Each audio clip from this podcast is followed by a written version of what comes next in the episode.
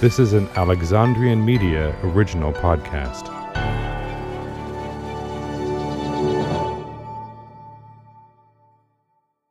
Today's episode is one of the group of episodes in which I have some updates to make. The website StephenJTrygar.com no longer exists. So instead, every time I mention StephenJTrygar.com, know that you should go to alexandriamedia.org instead. I apologize for any confusion, but it is part of the process in transferring the Composer Chronicles over into my new company, Alexandria Media.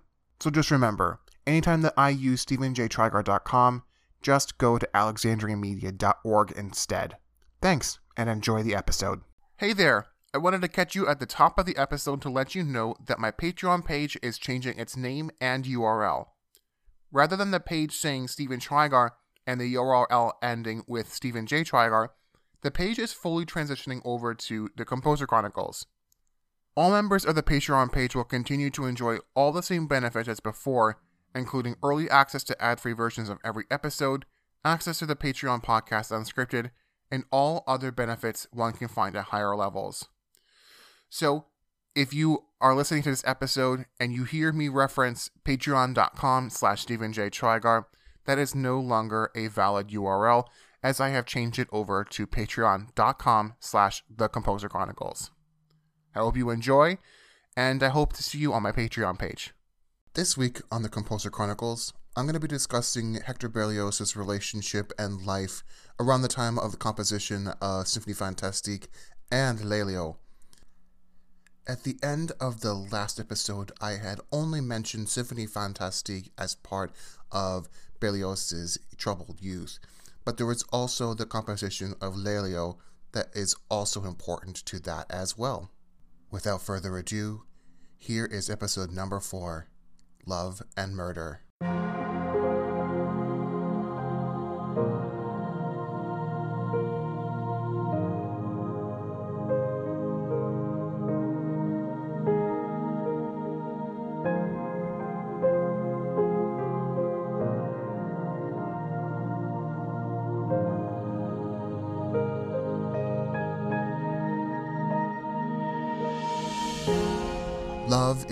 Powerful thing. It can influence our interactions with everyone around us and infiltrates our other emotions whether we know it or not. The love we have for our families and closest friends can give us a sense of belonging and pervade our defensive nature if any one of them were to get hurt physically or emotionally. On the other side, we have the capacity to fall in love with people that we barely know and are familiar with them just by their work or proximity to us.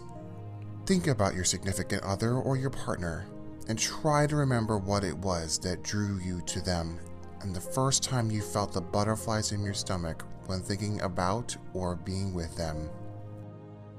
Both forms of love can be healthy and have a positive influence on our well being but love is temperamental. It can snap and rot very quickly if not treated with proper care. Although it has changed its face, this tainted love still has our emotions squeezed in its clutches, and it is reflected in our actions.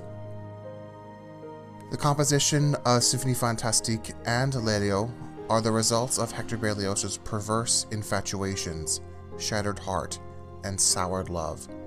His obsession, risky courtship, and unstable marriage with Irish actress Harriet Smithson paved the way for the psychedelic dream that frames Berlioz's first symphony and shines light on the inner thoughts of an erratic man. Berlioz's dark tale continues as he nearly spirals out of control. Jealous and enraged by the betrayal of his betrothed Marie Moke, a woman who was to be his wife he attempted to exact his revenge on her and her cohorts. With vengeance in his grasp, he lets go of his anger and takes out his frustration on a new composition instead. A work for narrator, soloists, chorus, and orchestra titled Lelio, or The Return to Life, a sequel to the famed symphony that still captivates its audiences. Symphonie Fantastique and Lelio are not just programmatic works that Berlioz used to blow off steam from his tumultuous love life. They are extensions of the man himself, who nearly condemned himself to prison or worse until the very last moment. Their programs are not just fantastical dreams and Shakespearean musings. They are pseudo autobiographical reports that expose Berlioz's private life and inner demons. Demons that would nearly persuade a young man to commit murder. I am Stephen J. Trygar, and this is the Composer Chronicles.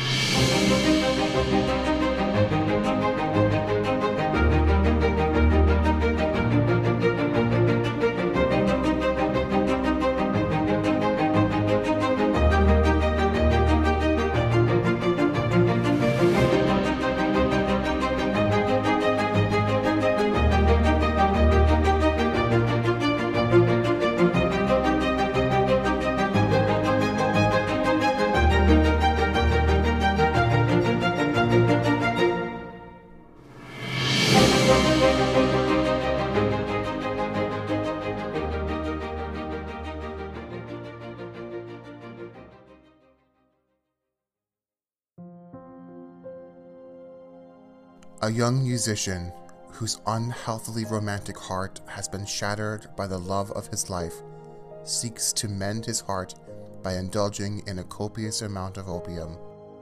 His heavy dosage is not enough to cause death, but the musician plunges into a coma accompanied by fantastical and extraordinary dreams.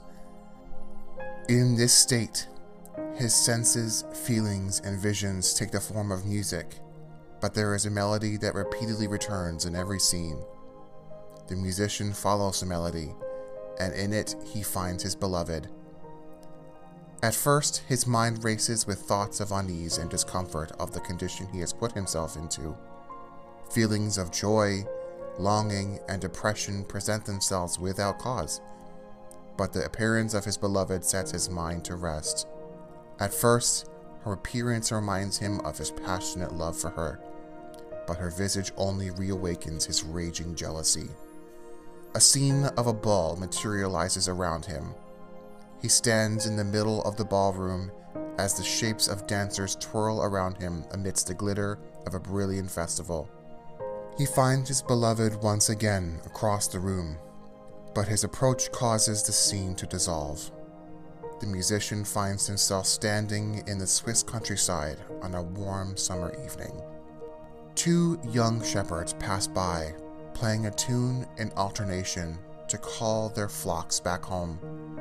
As they play, the wind softly blows through the trees, and they seem to whisper prospects of hope, serenity, and rest into his ears, and the musician smiles. He blinks, and with the opening of his eyes, he sees her once again. His heart stops beating and refills with the pain of her treachery. As the sun begins to set, one of the shepherds resumes playing, but the other does not answer. Instead, the tune is echoed by thunder rolling in the distance, and the musician begins to realize how alone he is. He murders his beloved, and his vision transforms as he realizes he is being led to the scaffold after being condemned to death for his crime. As he marches, he remembers his beloved, and her melody returns to comfort him as the blade delivers its fatal blow. His head rolls down the scaffold and meets the rest of his body, surrounded by monsters, demons, and evil spirits who have come to dance with witches on his grave at his funeral. The witch's Sabbath produces inexplicable sounds that are answered by the groans and laughter of horrible creatures. In the distance, he can hear the music of his beloved playing. But she has come to the Sabbath, her melody twisted and distorted, to join the witches in their dance. As the bells toll for the dead, the musician realizes that his fate is inescapable. The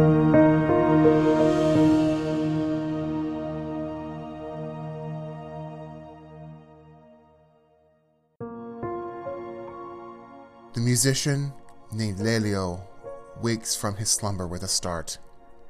It was only a dream, but he is tortured by the images of murdering his beloved and her dancing on his grave. Were these dreams his true feelings, or were they just instigated by the opium that put him to sleep?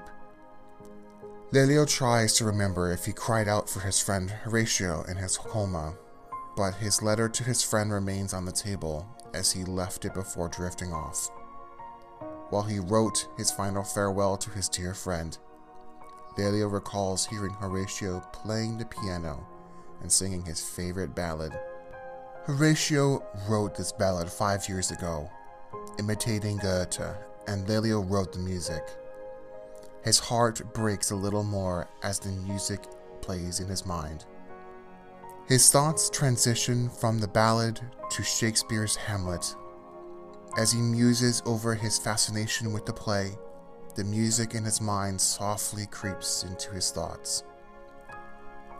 The music takes over, and he listens to it intently for a short while before lying down on a daybed and taking up a book to read.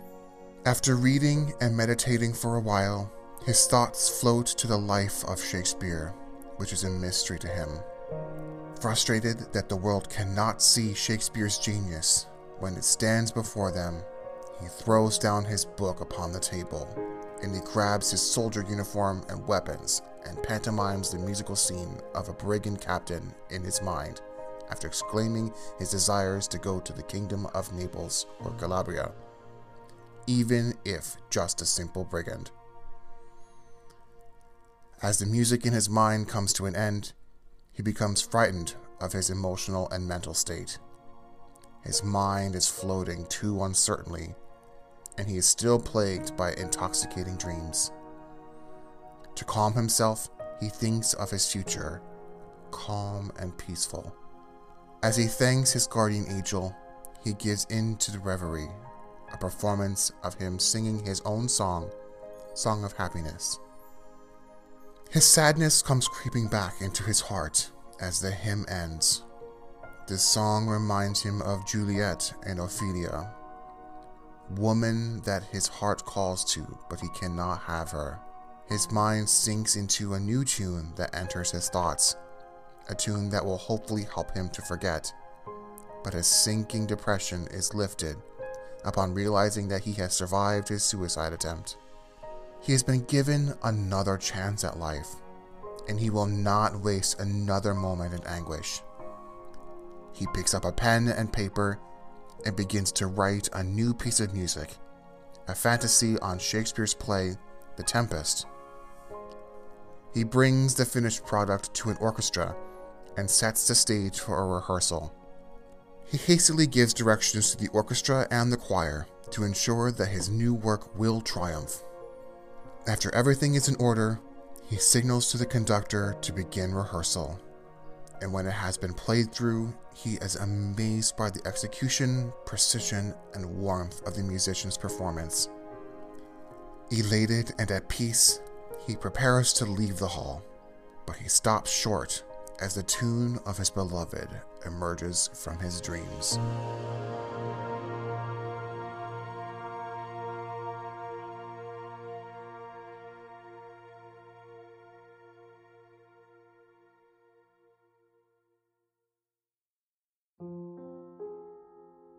This is a story told by Berlioz through his Symphonie Fantastique and Lelio.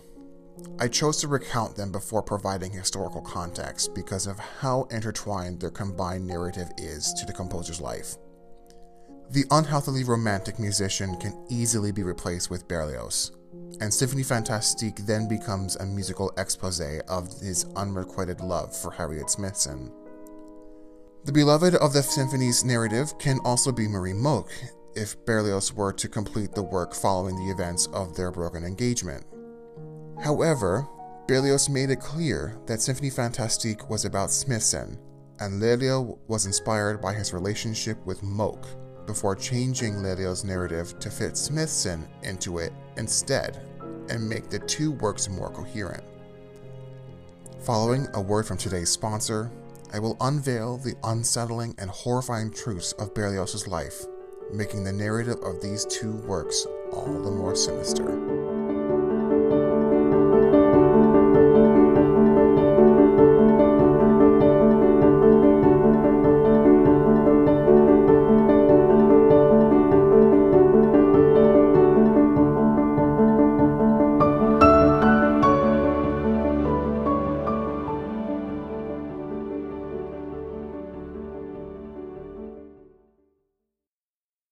It's a brand new year, and you know what that means. It's time for us to reflect upon the past year and to set new goals. If you're someone who sets New Year's resolutions and never sticks to them, make this year a year you stick to those resolutions, especially if one of them is to live a healthier lifestyle. If you're like me, I spent so much of 2020 stuck inside my apartment. I couldn't go to the gym, and most of the exercise I did was just walking around my neighborhood. What else could I do? I had no equipment, and at most I had a slight knowledge of minimal equipment exercising from my days in CrossFit. But even then, those were a bit much.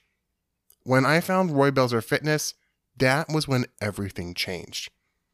Every weekday, I wake up with an email in my inbox containing a new workout video, and I can do that workout whenever my busy schedule allows. Better yet, in these videos, Roy does the workouts with us, so his words of encouragement mean all the more to me who is sweating up a storm. But Roy Belzer Fitness isn't just a daily workout routine, it's a community, a shoulder to lean on, and a body positive space where all are welcome and are free from judgment. Via a private Facebook community, every student gets to share their own journeys and encourage others to keep going. We all get to engage with each other every day, sharing sweaty selfies after workouts, nutrition tips and recipes, and posts that keep us accountable for one another. When you sign up for Roy's class, you not only get to join this incredible group of people to keep you accountable, you also get a free nutrition guide and the opportunity to win incredible prizes like free memberships and cash prizes. You can get back on your weight loss and fitness journeys right now when you sign up for Roy Belzer Fitness. Just go to roybelzerfitness.com slash sign up or click on the link in the show notes and use the code Chron podcast at checkout to get 10% off your first month of classes. Again, that's roybelzerfitness.com slash sign up and use the code Chron podcast at checkout for 10% off your first month. This new year, let's stick to our New Year's resolutions together. Join me and a wonderful community of like minded individuals living healthier lifestyles in a body positive space with Roy Belzer Fitness.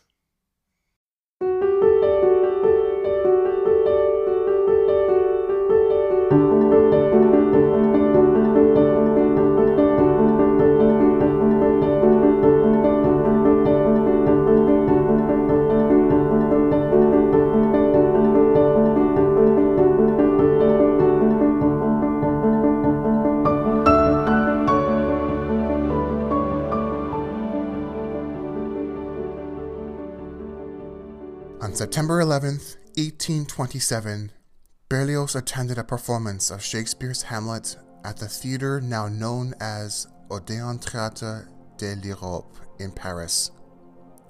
At that performance, Harriet Smithson played the role of Ophelia, and Berlioz fell madly in love with her the moment he saw her on the stage. Around the same time, he saw Smithson perform as Juliet in Shakespeare's romantic tragedy Romeo and Juliet, as Smithson was touring with a company headed by Charles Kemble. Although Berlioz barely spoke any English, these productions not only ignited his infatuation with Smithson, they also sparked his fascination with the works of Shakespeare. Following that September evening, Berlioz began writing letters to Smithson, proclaiming his admiration for her, but she never returned any of his letters. Unsuccessful in wooing her, he briefly moved into an apartment across the street from where she was staying while on tour. Here, he would see her return home and watch her until she would fall asleep. He would wildly wander through the streets of Paris, trying to think of ways to get her to notice him.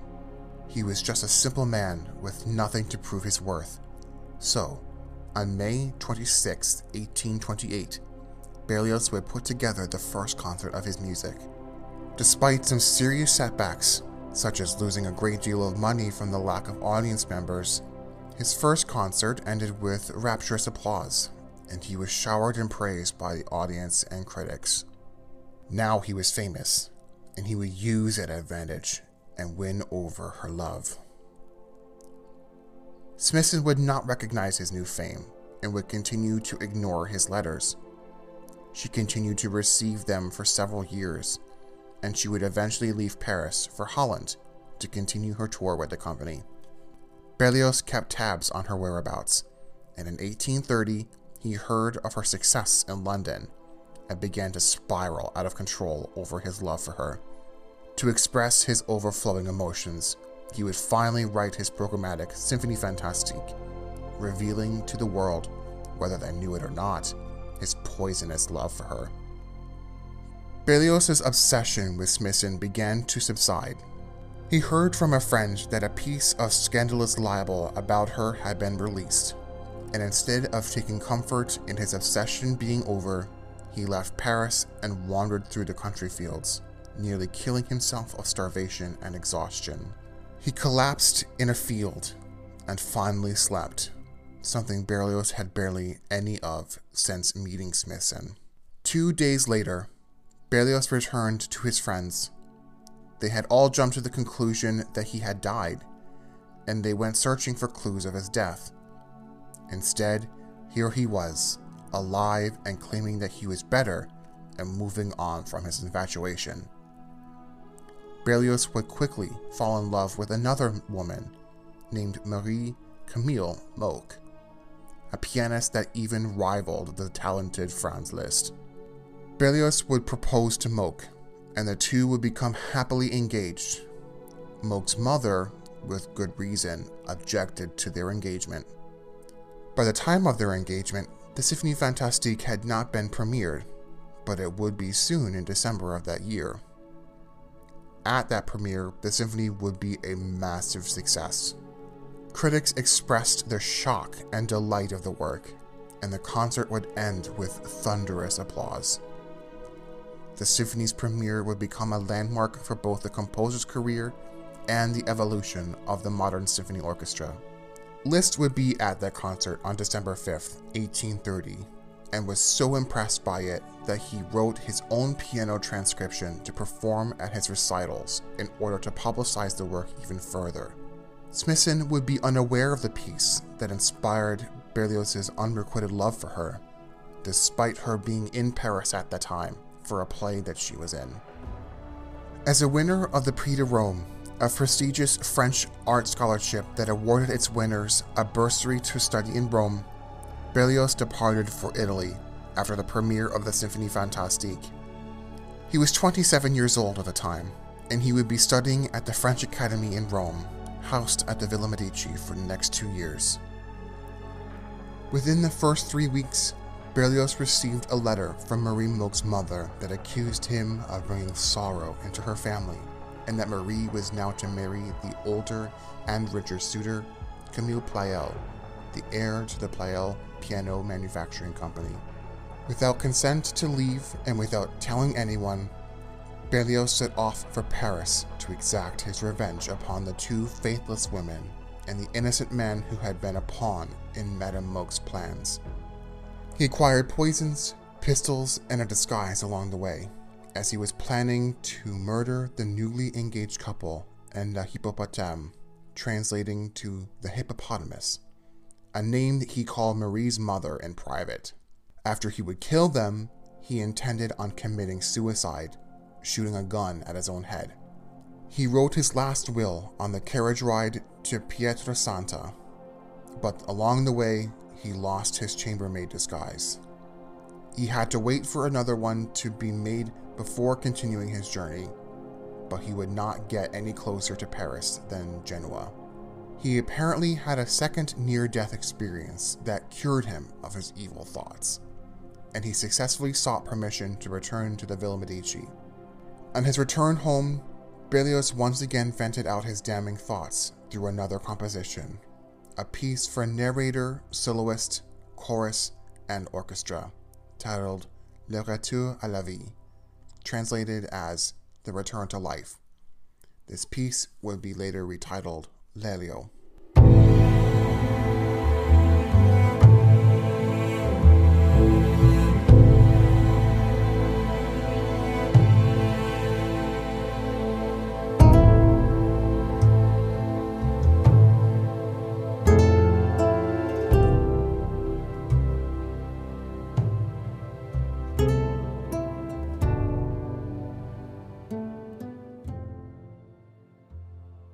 After his time in Rome came to an end, Berlioz presented a concert of his works at the Paris Conservatoire. The program of this concert included the overture to Les Francs Juges, a heavily revised Symphonie Fantastique, followed by Lelio, as Berlioz had intended for Lelio to immediately follow the symphony. Through a third party, Berlioz invited Smithson to attend this performance. She returned to Paris in order to establish a permanent English theater there, and why she accepted the invitation is unclear. What is clear is that she immediately knew that she was the beloved in both works. Berlioz had altered the text of Lelio to closer resemble the beloved in his Symphonie Fantastique. Honored, she sent word to Berlioz to congratulate him and to allow him to come and visit her. They quickly became lovers. Ignoring both of their families' opposition, they were engaged and married in the British Embassy in Paris in October of 1833. Ten months later, their first and only child, Louise Clement Thomas, was born. By then, Smithson's career was on the decline. Poor performances between 1832 and 1833 would ruin her career, and she would fall into immense debt. After her marriage to Berlioz, she never learned to speak French, and this stunted her professional and social growth. Jealous of her husband's rapidly growing success, she became possessive and even ill, pushing Berlioz away from her and into the arms of another woman. As her health deteriorated, she took to drinking heavily, and her suspicions of Berlioz's infidelity would only grow. He began his affair with this new suspected woman, Marie Recio, a singer at the Paris Opera who would become his second wife after he and Smithson separated in 1843. Berlioz would financially support Smithson, keeping her in their home in Montmartre, and he would move in with his new lover in her apartment in Paris he would not marry Recio until Smithson died in 1854, feeling it was his duty to give his son Louis a mother. He remained devoted to Recio until she too passed away eight years later.